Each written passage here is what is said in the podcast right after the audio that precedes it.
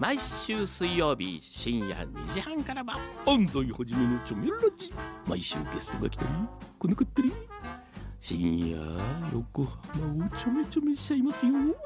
毎週水曜日深夜にじはんからは安西はじめのチョメラジ。みんなでチョメろチョメ エフエム 横浜ポッドキャスト。エフエム 横浜から異世界情緒がお送りしています、異世界ラジオプラネット。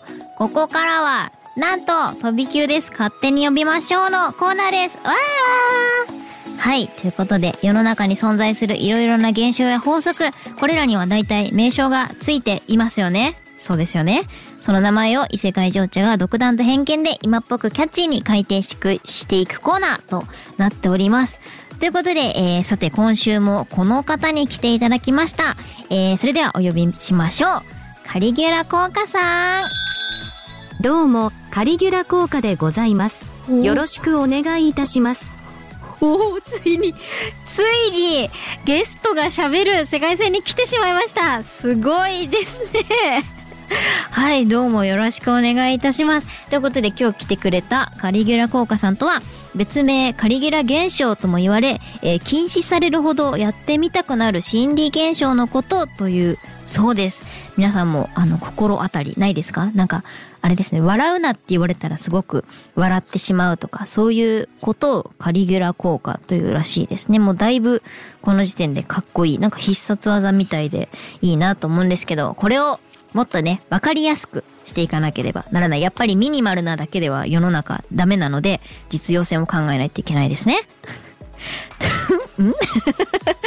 ということで、カリギュラ効果か、皆さんあります？そういうなんか、禁止されるほどやってみたくなる現象。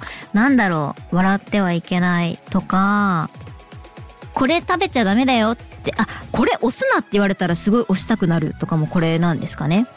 気になりますよね。だって気になる、その押しちゃいけない理由をちゃんと言ってくれないから気になるんじゃないですか。例えば押したらあのこういう爆発の仕方をして地球が滅びますよみたいなことを言われたら、あ、じゃあ押しちゃダメなんだなって、そこで私たちはやっぱちゃんと判断ができるわけなので、その与える情報が少なすぎるから起こっちゃうんだよな、カリギュラ現象は。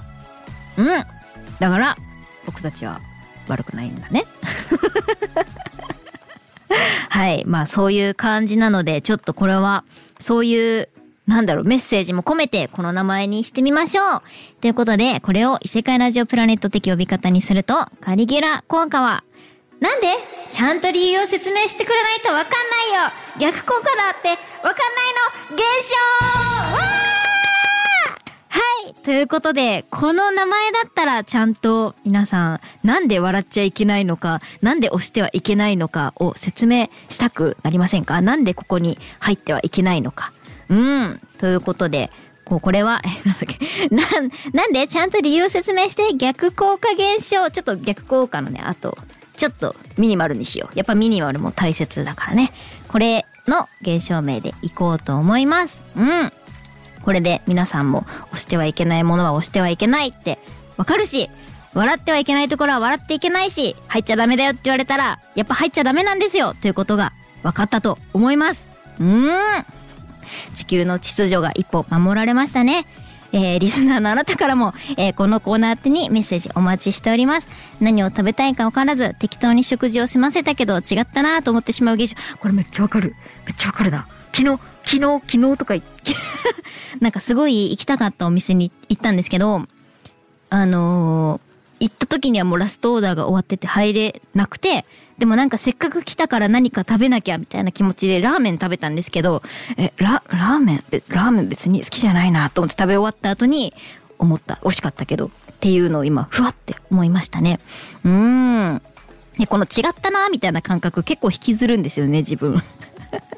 夜ご飯で取り返さなきゃみたいな気持ちになってしまうんですが、皆さんはどうですか？身の回りで起こるいろいろな現象お待ちしています。個人的な話題ぜひぜひお待ちしております。宛先は isepura アットマーク エフエム横浜 ドットジェーピー 伊勢プラ アットマーク エフエム横浜 ドットジェーピー です。懸命に勝手に呼びましょうとつけてください。ここでいただいたメッセージやポッドキャストだけの限定トークコーナー読みましょうでご紹介いたしますので、ぜひ読んでくだ、読んでじゃない、聞きに来てくださいね。ポッドキャストをお聞きの皆さん、こんばんは。異世界情緒です。わーい。ということで、えー、ここでは新しくできたコーナー読みましょうということで、皆さんからこの現象に名前をつけてほしいというお便りを、えー、ランダムで読んでいこうと思うんですが、どうしよう。うーん、今日は、あ、き、あー、み、右の気持ちかな。右？本当に、あー、右、右の気持ちが。前真ん中だったもんな。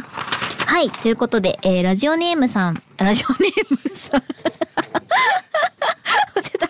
間違えた。えー、ラジオネーム、ムッケさんからいただきました。ジョージちゃん、こんばんは。こんばんは。先日のアニマツー最高でした。アーカイブでたくさん見ます。おー、ありがとうございます。ろくがつは祝日がない、湿気で髪がまとまらないなど残念な月ですが、素敵ないっかげつになってます。そう言ってもらえると嬉しいですね。名付けていただきたいのは、時計を見たときに誕生日や、ゾロ目になっている現象です。あ、し、し、待って、しちじななじゅうななふんはないな。待って。え？ さんじさんじゅうさんぷんとかそういうことか。確かにめっちゃある。はい、ということで、憂鬱な日でも時を見た時にふふっと笑えるような、思えるような名前をお願いします。ということで、なんだろう。いやー、意外と結構あるし、意外といいことや不幸なことも起きない現象とかどうですか？意外とよじよんじゅうよんふん見ても不幸な事故にあったりしないということでね、そういう側面があるんですね。何を言ってるんだろう。はい、ということで、えー、もう自分の言った現象名を忘れているんですが、その現象名でお願いします。うっけさん、ありがとうございました。わー、ということで、読みましょうのお便りでした。えー、今週もたくさんいただきましてありがとうございました。また来週の読みましょうもぜひ遊びに来てください。ということで、異世界情緒でした。またおーね。